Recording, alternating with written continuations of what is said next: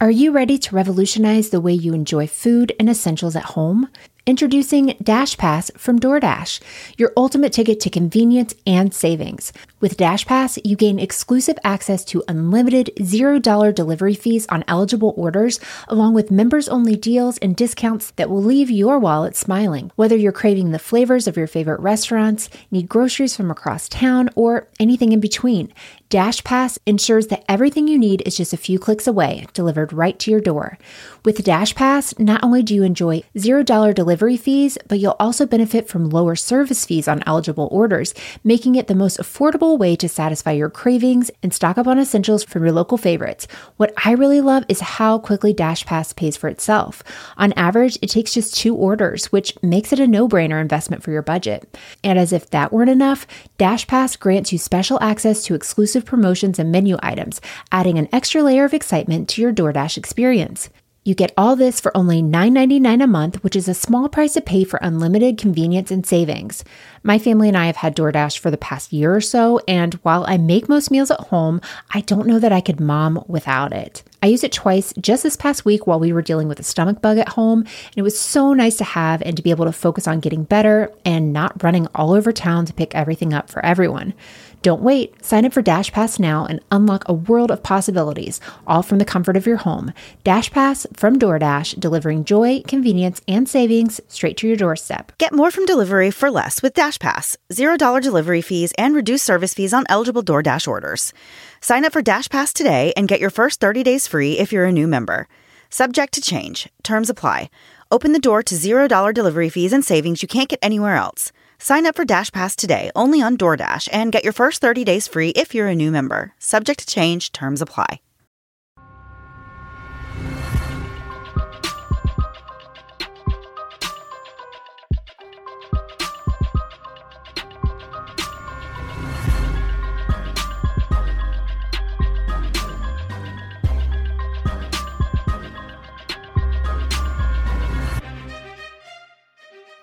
Hey guys, and welcome to the Moms and Murder Podcast, a true crime podcast featuring myself, Mandy, and my dear friend Melissa. Hi, Melissa. Hi, Mandy. How are you? I'm doing so good this week. Yeah. How about you? I'm good. I feel like we're both extra salty, We sassy. are. We are. I don't know what it is. For one thing, I'm hangry at the moment.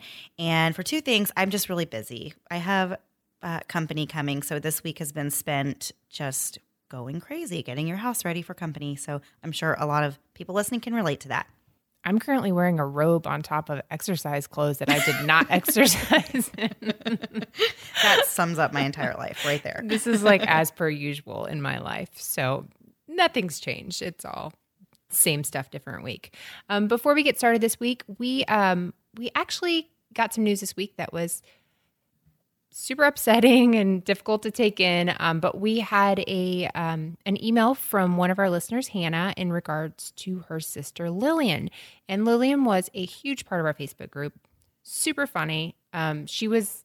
I somehow like communicated with her in the reality TV uh, group, and one of those people that's just really funny, witty, like on top of their game on everything.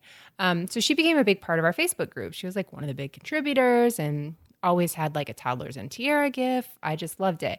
Um, so her sister wrote to us to tell her tell us actually that um, unfortunately Lillian passed away last Friday and due to complications with pneumonia. And she uh, was just like a really bright light, funny, awesome person. Somebody you wish you knew in real life, IRL, as the young ones say. But um, just had a really sweet spirit about her. And she was a mom of three kids, was married to a law enforcement officer. He actually wrote several books that I want to uh, read. But um, we're going to put the link to the GoFundMe into our show notes. It feels like we have such a nice little community, and people in our Facebook group were very quick to get on and and give. And um, you know, we just really want the family to feel loved. And it's so weird in podcast communities and stuff. And you just feel like you have this connection to somebody just based on, you know, similar interests. So we're thinking of her family. And, um, you know, this has obviously been a very rough week for them. It hit us really hard. And so I can't even imagine how her family is feeling and just thinking of her sweet kids and her husband and mom and her sister Hannah. So um, we'll put add that to our show notes, but just wanted to share that with you guys this week. So look for that link in our show notes. And uh, to Lillian's family, just know that we are thinking of you and we have you in our hearts. So before we get into this week's episode, we want to take a quick break for a word from today's sponsor. It's been a while since I've had a baby of my own, and some days I miss it so much. The baby cuddles and baby smiles, but when it comes to diaper rashes, not so much.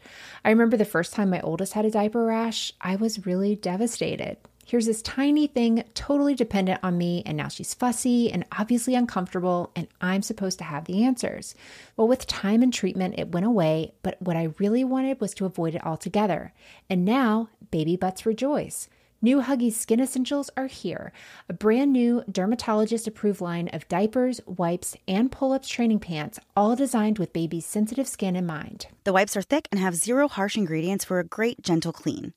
Pull Up Skin Essentials has got your big kid covered too, with a training pant that's ultra soft and breathable to help protect sensitive skin throughout potty training. Whether you're a first time parent or a seasoned pro, make it easy on yourself and your baby with Huggies. Learn more at Huggies.com. Once again, head to Huggies.com to learn more. Are you ready to revolutionize the way you enjoy food and essentials at home? Introducing Dash Pass from DoorDash, your ultimate ticket to convenience and savings. With Dash Pass, you gain exclusive access to unlimited $0 delivery fees on eligible orders, along with members only deals and discounts that will leave your wallet smiling. Whether you're craving the flavors of your favorite restaurants, need groceries from across town, or anything in between, Dash Pass ensures that everything you need is just a few clicks away, delivered right to your door. With Dash Pass, not only do you enjoy $0 delivery fees, but you'll also benefit from lower service fees on eligible orders, making it the most affordable way to satisfy your cravings and stock up on essentials from your local favorites. What I really love is how quickly Dash Pass pays for itself. On average, it takes just two orders, which makes it a no brainer investment for your budget. And as if that weren't enough, Dash Pass grants you special access to exclusive promotions and menu items, adding an extra layer of excitement to your DoorDash experience. You get all this for only $9.99 a month, which is a small price to pay for unlimited convenience and savings. My family and I have had DoorDash for the past year or so, and while I make most meals at home, I don't know that I could mom without it. I used it twice just this past week while we were dealing with a stomach bug at home, and it was so nice to have and to be able to focus on getting better and not running all over town to pick everything up for everyone.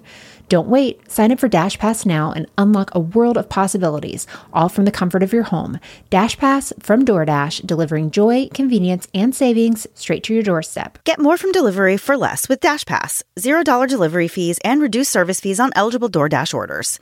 Sign up for Dash Pass today and get your first 30 days free if you're a new member. Subject to change. Terms apply. Open the door to $0 delivery fees and savings you can't get anywhere else. Sign up for Dash Pass today only on DoorDash and get your first 30 days free if you're a new member. Subject to change, terms apply. Today, we are diving into an unusual case, and the reason that it's unusual is because it involves the murder of two sisters on the same day. Their names were Mona King and Carla Cannon, and they grew up on a farm in Kansas, although they lived in Colorado Springs at the time of their deaths. Aside from sharing some of the same DNA, Mona and Carla couldn't have been any more different. Mona was the younger of the two sisters, and those who knew her would describe her as wholesome. She was a devoted wife to Ray King. She loved her church, and although she had a career in real estate, she really enjoyed being a homemaker and a mother to her five year old daughter, Tara. She was quiet, reserved, and conservative. Carla, the eldest sister, was more of an outgoing party type who loved the nightlife and frequented bars for dancing and drinks. Carla had recently divorced from her husband and moved in with Mona and Ray while she figured her life out. Once a stay at home mom to her two children, who were teenagers at the time, Carla began working at a local hospital which specialized in psychiatry. So I'm super excited about this episode because we kind of got our sourcing a little differently. There's no Dateline, 2020s, anything like that. This was a homicide hunter inspired episode. And you only just need to say two words, Melissa. Joe Kenda. Three words, really, Mandy. Joe freaking Kenda. There you go. so I know Blue Eyes is re- is reserved for Frank Sinatra, but really, after watching Joe Kenda talk about homicide with those sparkly blue eyes, I feel like I feel like we could pass the name on, right? He's been dead I long enough. Disagree. That's all. You just I completely disagree. Frank Sinatra is like one of my true loves in life. So no, you can't just take his nickname. Let your husband know about that. So when Carla moved in with Mona and Ray, she began encouraging her sister to go out and enjoy life more. It seems like a little bit of a YOLO situation. Well, it also seemed like the older sister just was badgering her younger sister just the way siblings do. Like, your life is boring, my life is better, like, kind of thing. In my case, I'm the older, more boring one. So this is not true to life. So she felt that Mona's life was too boring and that she should spend her time doing more exciting things. Shortly after Carla moved in, Mona and Ray began having marital problems, which eventually led to Ray moving out of their home and in with his brother Robert. So Robert's living situation was a little strange. a little strange. so Robert was living in a home that belonged to a man named Herbert Ritchie. He was actually house sitting for Herbert Ritchie. Question one How long was this man gone? Right.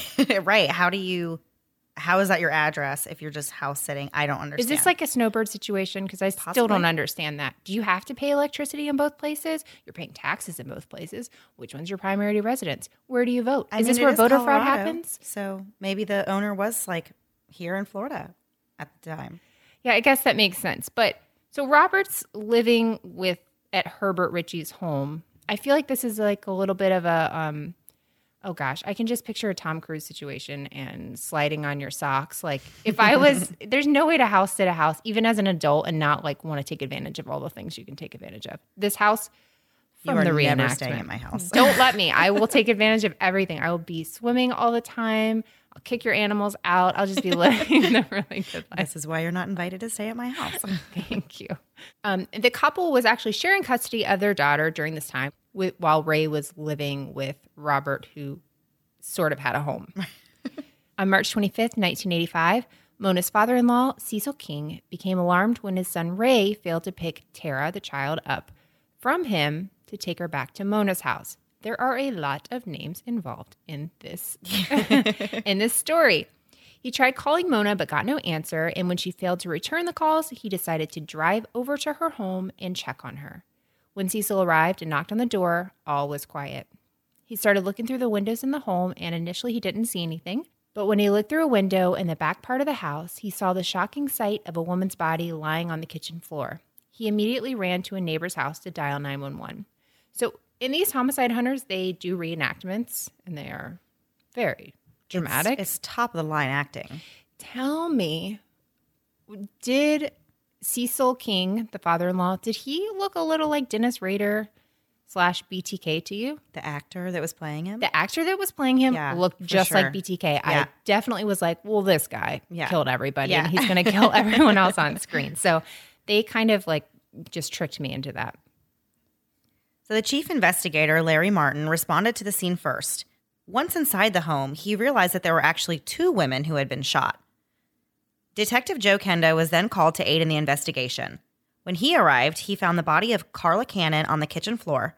She had sustained five gunshot wounds to the head and chest, and there was what appeared to be a cowboy boot shaped shoe print uh, near the body. It was a bloody shoe print. As Detective Kenda made his way through the home, he found the second victim, Mona, lying on the living room floor near the front door.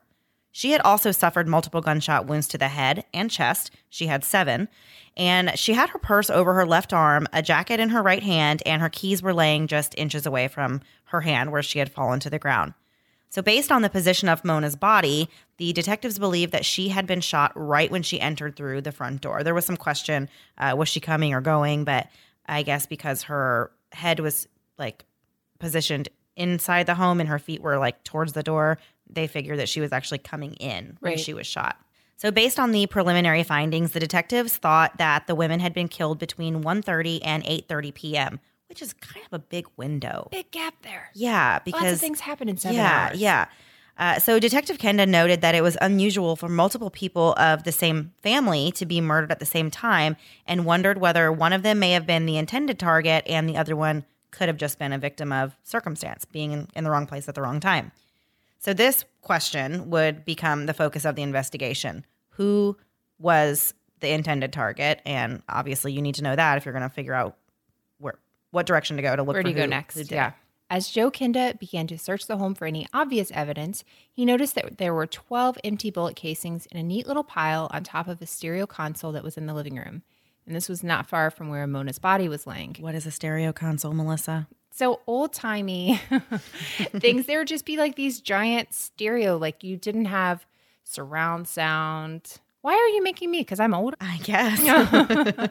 I just wanted to see you try to answer it because I didn't know what it was. okay, this is starting to sting a little. But you know, like my parents used to have a really big like tape deck. Oh gosh, um, stereo. tape deck? Shut up. You're gonna have to watch a YouTube video. um, so uh, no, you just have like your stereos side by side, and they'd be huge, like the big giant box things. They were humongous. So you could almost use it as a coffee stand, but I don't drink coffee, so this is not an issue for me. He knew the only way the empty casings could have been placed in a pile together was if the weapon used was a revolver, because when a bullet's fired from a semi automatic pistol, the casings are ejected and they just kind of fly all over the place. The casings from bullets used in a revolver remain in the chamber until the gun operator manually empties them to reload new rounds into the chamber. So as you're reloading, or I'm sorry, as you're unloading, you're adding new ones. So it's easy to kind of take them in your hand, set them down. because you can just flip it over and just dump them all out at one time into your hand. Right. And then, so they're saying that he had done, the killer had done that and then just set the handful of empty casings on top of this cabinet. Super dumb killer Yeah. because yeah. like, Why would you do that? now like you hear about a killing and they're like there's one casing found. Well, that's because it shot somewhere and nobody could find it. This dummy puts them all in a pile Right. like Here they are. like they might as well have one of those like little yellow table things that has like police evidence A and just like Yeah. left it there. He noted that the bullets used were 22 caliber, which is not a common size for modern revolvers, but was commonly seen in guns made in the 1950s and 60s. Detective Kenda believed that based on the number of shots fired and the number of casings found, there must have been two weapons involved in the shootings.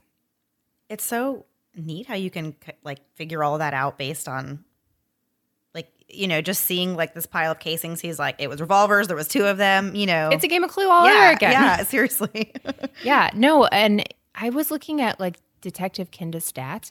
He solved when he was a homicide detective 92% of the homicides he's involved in. That's an insane number to have. I don't know. He just seemed like a beautiful mind when he was yeah talking. yeah for sure And I one thing I learned, you know, when we were researching this or looking through this, Mandy does the bulk of our research. Obviously, I don't have that kind of brain for this, but I can look up little small details as we go along. Fun facts, if you will. And um, he refuses to read a script whenever he does homicide hunters, which you would think he was like reading a script, except there's a sparkle in his eye when he knows he says something really like extra, you know, good for the listeners. So I thought that was kind of a fun, a fun fact. Aside from the pile of casings, there weren't many other details that would indicate why these shootings took place. There were no signs of forced entry, and there was cash and other valuables left untouched throughout the home. Detective Kenda concluded that the only purpose that the suspect had for entering this home was to kill these women, or at least one of them. So the detectives, of course, wanted to question the neighbors, but they found out that most of them knew nothing, which um, Detective Kenda said was pretty common when talking to neighbors when you're investigating a crime. Oh, so many looky loos. They do. Or the ones that you do talk to, they like want to pretend like they know something or they might know something or, you know, but typically he said it's just they don't know anything. Yeah. So so one of the neighbors said that she remembered seeing a white van parked at the residence the day before the bodies were found, while another neighbor claimed to have seen a blue pickup truck sitting in the driveway on the day of the murders. So they spoke to a potential third witness named Wayne Lewis, but after further discussion, they determined that he was probably just a concerned friend of the victims that didn't really have any valuable information. He kind of approached the police on his own and was asking, you know, what had happened and if it was true, and um, just said that he was a really good friend of the victims. So he didn't really know anything. He just wanted to get more information. Since Mona's father in law, Cecil, was the one who dialed 911, the detectives were anxious to speak with him. They asked him more about his son and learned that he was an electrician for a commercial electrical company that thought highly of him. Cecil said that Ray had been on vacation for the last two weeks, but that he had never had a problem with the law. And of course, it's his son, and is telling police that, of course, he had nothing to do with this. Right. Police verified that Ray had a squeaky clean record without so much as a parking ticket, that he owned no guns, and they felt that he really did not fit the mold as a suspect. Since they knew that Mona, who was, of course, the one married to Ray, was more of a homebody, they believed that they needed to further look into Carla's personal life and maybe they would find some clues there. Cecil told the detective that he knew Carla was recently divorced and had been living with his son and daughter in law. Her husband was a chiropractor named Dr. Donald Cannon, and the couple had been married for 20 years before, quote unquote, falling out of love with each other. That's such a. It reminds me of the Air Supply song, I'm All Out of Love. So Carla and Donald had different ideas of fun. As we said before, Carla liked to go out and have a good time and kick up her heels and, you know, do all those things. And her husband was more conservative and didn't really want to do those types of things. He preferred to stay at home. And they fought over that quite a bit. And um, it was just a point of contention in their marriage and, and probably what ended up leading to their divorce, if I had to speculate. Um, Which apparently you just did. I did. Yes, I did. Detectives traveled 300 miles to Grand Junction, Colorado to find Donald, and when they caught up with him, he was angry. He told the police that he hadn't wanted the divorce in the first place and said that the divorce was really messy and not exactly amicable great things to just come out right. with to the police. I mean, it's good that was you're being honest. But did you say all that before or after they told you that she had been murdered? Because I feel like you might want to just pump the brakes on yeah, what you're yeah. going to say. just just slide back just a little bit. Like let's show com- some compassion. Right. Let's try not to make ourselves a suspect, yeah. please. So, as it would turn out, Donald had an airtight alibi, and he had been in Salt Lake City that weekend on a work trip and had spent that Sunday flying back home. The detectives obtained the airline records and confirmed that Donald was on a plane in the air at the time of the murders. And so they were really back to square one. Detective Kenda was still not convinced that Carla's personal life wasn't somehow the cause of the murders, and he wanted to continue to investigate that possibility. He and another detective visited the Central Station nightclub, a country bar with a two star Yelp rating. I actually looked that up. I did too. I decided to read some of those Yelp ratings to see what kind of what kind of establishment this was. Oh, are we going to get to hear some? I got one. All right. Um, this is from Deborah from 2014. Deborah writes Every time I visit, I'm optimistic. Every time I leave, I am disappointed. Poor Deborah. I know. 60s plus crowd with no top 100 chart music. Sad, sad, sad. that is sad. Probably won't return on future trips to the queue. What is the queue? this is a Colorado thing. I must concur with the current ratings on Yelp and recommend just closing the door. Congratulations, Deborah. You got your wish and they are no longer in business. They're not? No, she took them down. One Yelp review destroyed them. this is not the point of this, but I was super excited to read a Yelp rating. I've never gotten to read one on here before. I had to download the app and everything to be able to read the entire thing. It's a whole situation. You could have just Googled it on a computer do you think I want to get up and get to a laptop and have to do that when I have a phone? Why do you think I have a phone? And I can use my fingerprint to just get an app? Steve Jobs would be very disappointed in you. The officers spoke with the bartender at the country bar with a two, two star Yelp review and asked if he knew a woman named Carla Cannon. He told them that he did know her and that she was a regular at the bar.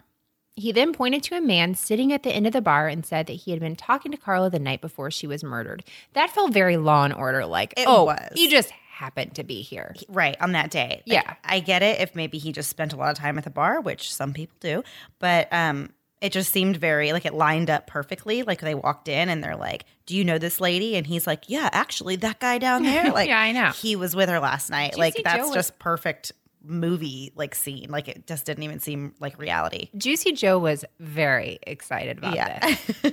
but I realized I can't call him Juicy Joe because you don't watch Real Housewives. And that's oh, also gosh. very uh, creepy of a nickname. Juicy Joe? I think it's a fantastic name for Anything blue eyes. That says juicy is yeah, not for me. Prob- but Juicy Joe on Real Housewives, he's in the Juicy Slammer right now. But I don't feel like I can steal that name. We need a Kenda nickname. Somebody send us a nickname for Joe Kenda. You're trying so hard in this episode to come up with one. I'm taking it from dead people and people in prison. I don't know what to do. Once you go to prison or you die, you relinquish all rights to that name. The prince, According Michael, to who? You, the king of rock and roll. Guess what? Michael Jackson dead. You lose that. Somebody else can be the king now. Give it to somebody else. I'm not holding names for you anymore. You're dead. You're gone. It's over.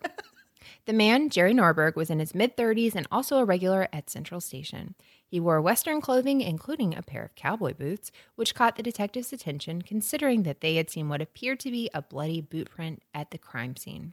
He told them that he had tried to strike up a conversation with Carla on that Saturday night, but that she had given him the cold shoulder. He said that he was interested in Carla and thought that she was a quote, pretty hot chick, but that she wasn't interested in him. Poor man, story projection. Although his story seemed suspicious on the exterior, Detective Kenda didn't feel that he said anything alarming and his behavior was completely relaxed and normal. He didn't feel that Jerry had committed the murders, but he was intrigued by something that Jerry said towards the end of their conversation. He said, I hate to hear about them. Carla and Mona were very nice ladies. Detective Kenda was surprised to hear Jerry mention Mona, and he asked if and how he knew her too. Jerry said that Mona had been coming into the bar with Carla, a piece of information that surprised the detectives and would change the course of the investigation. Mona hadn't just been there watching her sister have fun. She was there doing the same things drinking, dancing with men. Did Mona have a secret life? Thank you, Mandy, for allowing me to say that. That was super fun. I just worded it that way just for you. Thank you. In light of this new information, the detective set up an interview with Mona's best friend, Suzanne Conway. She told them that Mona had been feeling bored and lonely with Ray working all the time and having little activity in her life. She didn't have anyone in the neighborhood to hang out with, and she wanted to bring more excitement into her day to day routine. Don't we all? I know. Although I'm team Dr. Donald because, like, let me just be home. You want to do something? You're about that doctor's wife life? Well, I'm about to not doing anything. Where can I sign up for the not doing anything life? She had tried to talk to Ray about going out and having fun just like Carla, but Ray wasn't interested in any of that. And Mona could not seem to get through to him and communicate with him. So Suzanne speculated that Mona may have felt some degree of envy for Carla's freedom and that the sisters began going out a lot together, which is what eventually led to Mona and Ray's marital dysfunction, if you will. She said that the couple separated soon after Mona began spending nights at bars with Carla. We got to see reenactments of this. Yes. This was amazing. this was lots of hair spinning. Did you see one of them grab their hair and kind of just kept flipping it into somebody's face? No. Is that something that people are into? Somebody dancing in front of you, just blinding you with like their Whipping split their ends? hair? Yeah. Another Real Housewives reference, Mandy. Kyle, and I'm going to link this in our show notes. Kyle with Real Housewives of Beverly Hills. She takes her hair in a high ponytail and whips it around. like, and she does splits. And it's, and she is uh, Paris Hilton's aunt. There's a lot going on. You're missing out on so much in your life, Mandy, by going out and doing things. You are just so close to converting me to reality TV. I'm so excited it's, right it's, now. I feel like it's happening very slowly, but just I'm, I'm almost there. I feel like you're saying that, so I'll shut up. Maybe not, though. so Suzanne told the officers that Mona had met another man and had been spending a lot of time getting to know him. His name, she said, was Wayne Lewis. Dun dun dun dun. and that should sound familiar because he was the man who came forward with concern after the women were found dead. So I'm sure that really made the detectives' ears perk up when they were like, "What did you say his name was?" They thought he was just a a nothing, but now he was a big nothing burger. but now they're finding out there might have been something more. so Suzanne said that she knew Wayne drove a white van that was possibly a company vehicle that had no words on it, which also seemed to fit with what the neighbors said that they saw that weekend. So their focus, of course, turned to Wayne and he was brought in for questioning. Wayne's not looking like he's in a very good spot right now. I would hate to be in Wayne's world right now. That was a good joke, Melissa. yeah, I know. I'm super proud of myself. This is a problem. But all of my references are literally from like the 80s. Like somebody froze me in But it's time. perfect because this case is from the 80s. I know. It's like amazing. Wayne insisted that he and Mona were nothing more than friends. He said that he knew about her marital issues and that she began talking to him a lot about her personal life. You remember this in the Homicide Hunters, where he actually tells the detectives, like, hey, I was just at a bar listening to her marital troubles. Right.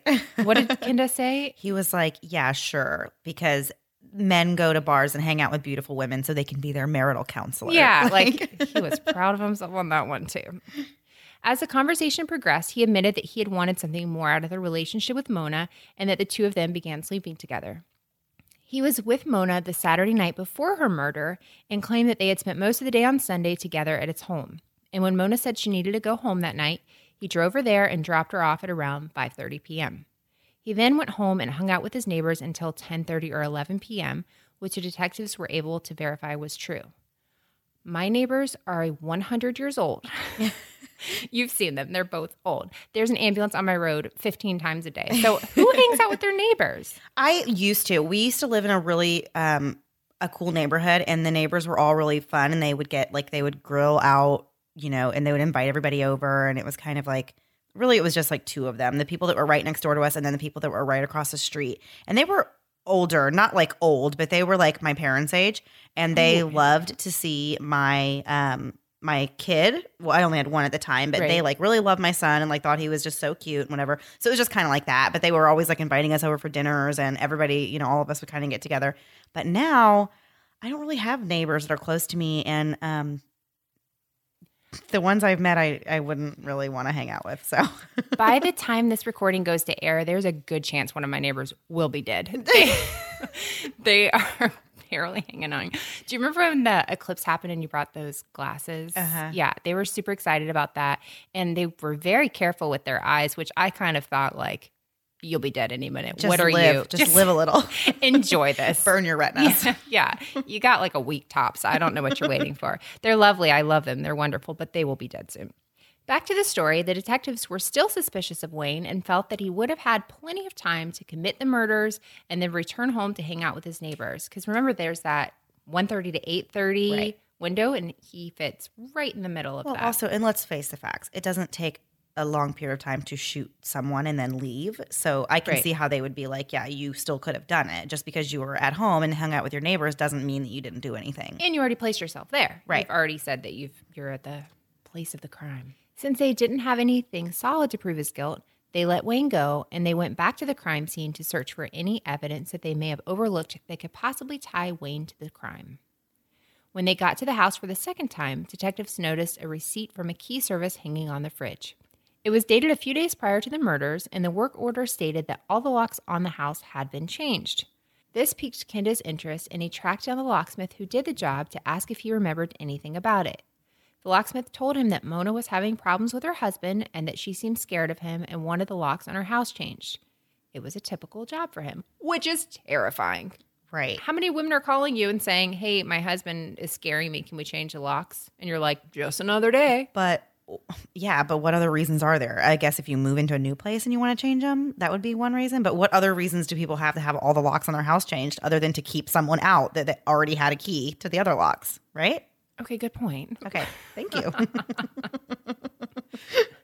Ray quickly moved back to the top of the list as a suspect, and the detectives paid a visit to his employer, ICG Electric, where they spoke to his boss and learned that he was an excellent worker, just as his father had said.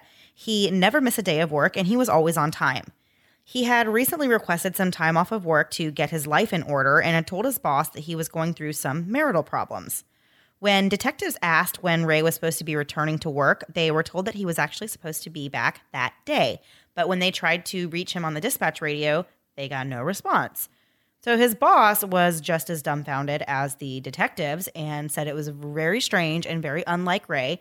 And he really didn't have an explanation for why he would have bailed on his job after all these years of being such a faithful employee. Right. He told the detectives that Ray had been staying with his brother and provided the address for the police to look into.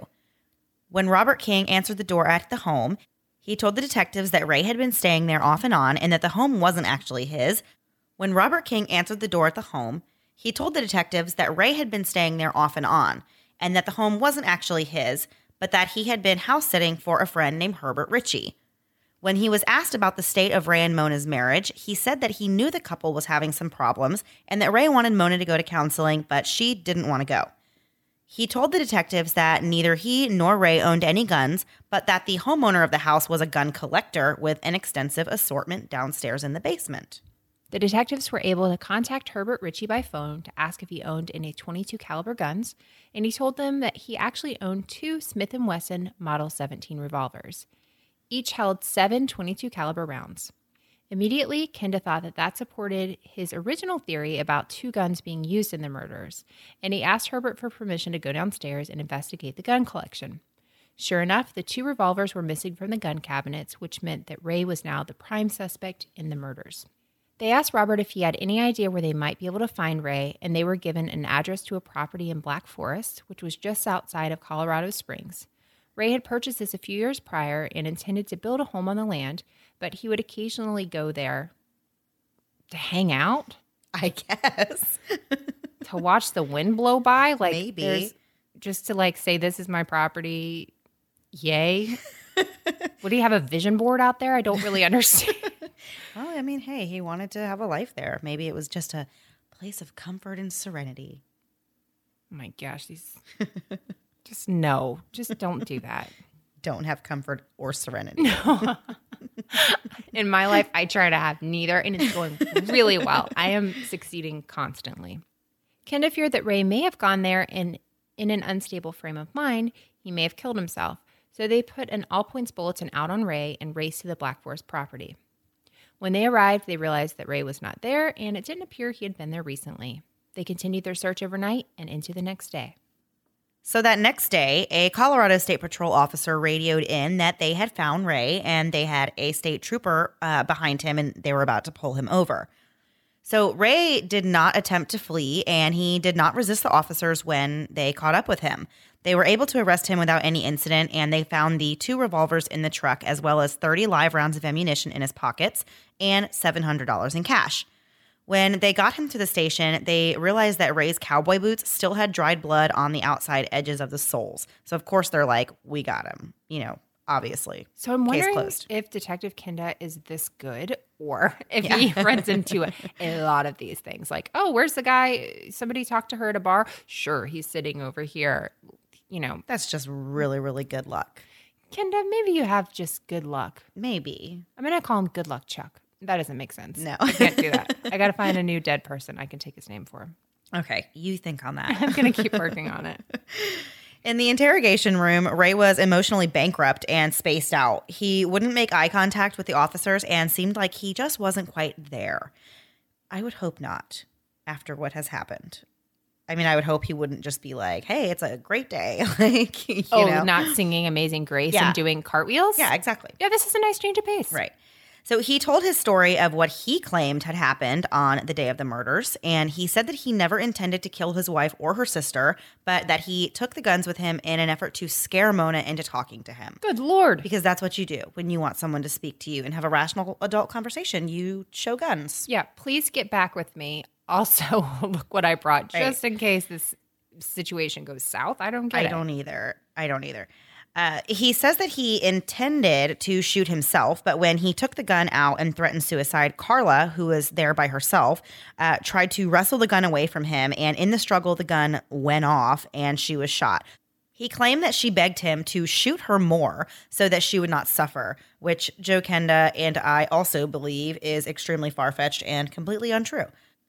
After he accidentally No one can see you doing air quotes, well, Mandy. they could hear it in my voice, hopefully. um, after he accidentally shot Carla, he had planned to shoot himself, but then Mona walked in the front door and he allegedly is zoned out and doesn't remember shooting her. this poor man is a victim. Right, of he course. is a victim of That's all terrible. these things happening to him. So Detective Kenda wasn't buying the story, and he believed that Ray had a clear intent to kill the women, as evidenced by the fact that he brought two guns and 50 rounds of ammunition. You don't just bring all that when you want to scare someone. Right. He believed that Ray had gone to the home, possibly not expecting Carla to be there, but killed her anyways, and then waited for Mona to get home. He unloaded the empty rounds from the gun and set them on the stereo cabinet, reloaded, and then fired on Mona as soon as she walked through the front door. Ray was charged with two counts of first degree murder. In the trial, more details of the murders came out and proved that Ray had a clear motive and intent to kill his wife. Ray had been extremely upset about the marital issues that he and Mona were having. He took off one week in early March and, with his father and daughter, drove to Kansas to meet with Mona's parents. He was distraught and expressed that he did not want to get a divorce from Mona. I'm sure that helps the situation by like begging your in-laws to not let this happen.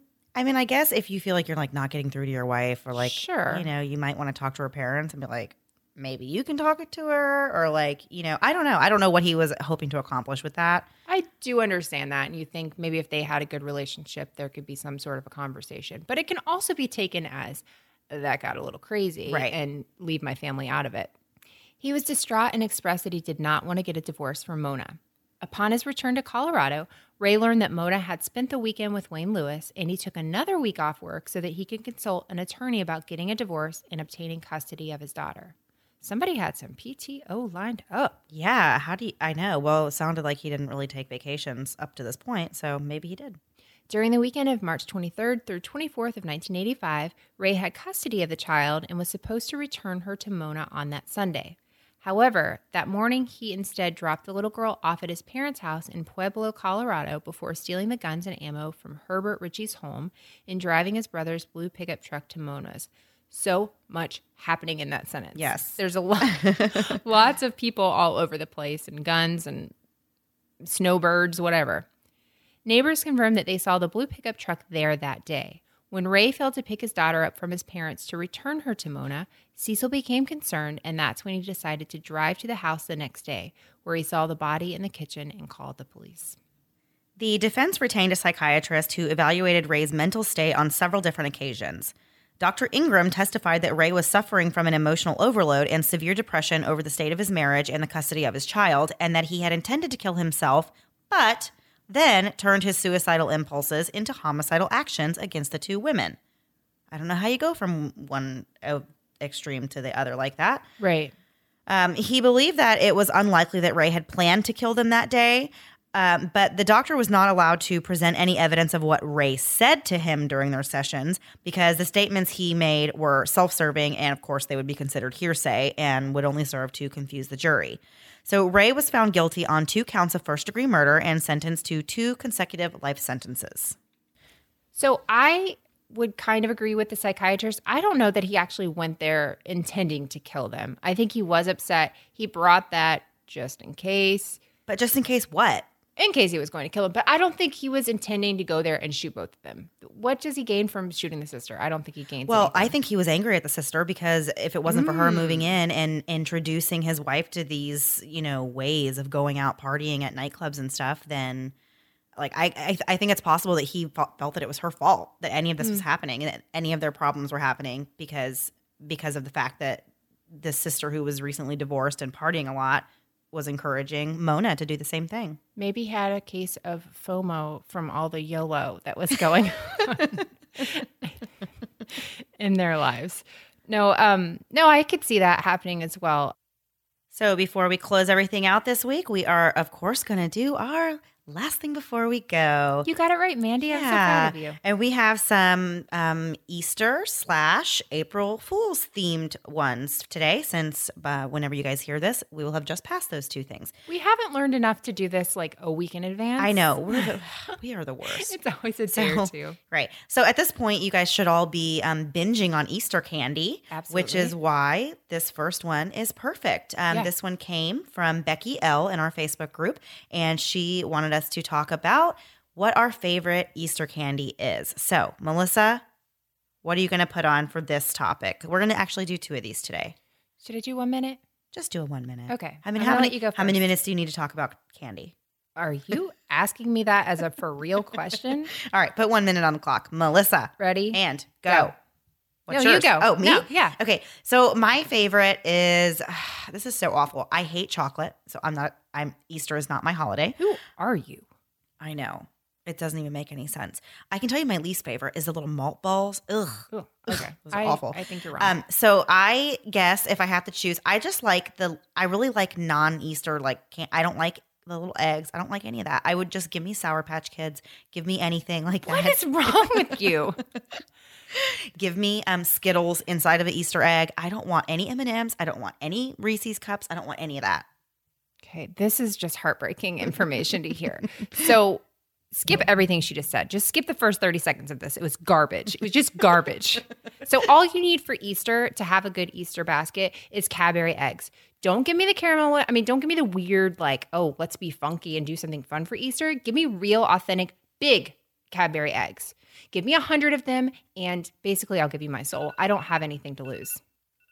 That was our timer because Mandy spoke 35 freaking seconds on Sour Patch Kids as an Easter candy. I am so shook right now. This is Don't be not shook. okay. You need to unshake yourself. is that what the youths are saying? I think so. I don't even know how to use it. I'm shooketh. There's a gif I love to use. you shooketh. can't do that, Melissa. I will do as I do.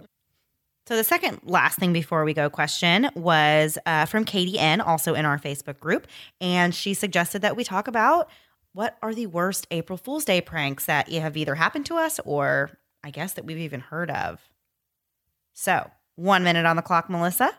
Okay, I am going to start this. Well, I'll let you start it because I need to. I'm giving us two minutes. I'm sorry, I don't care.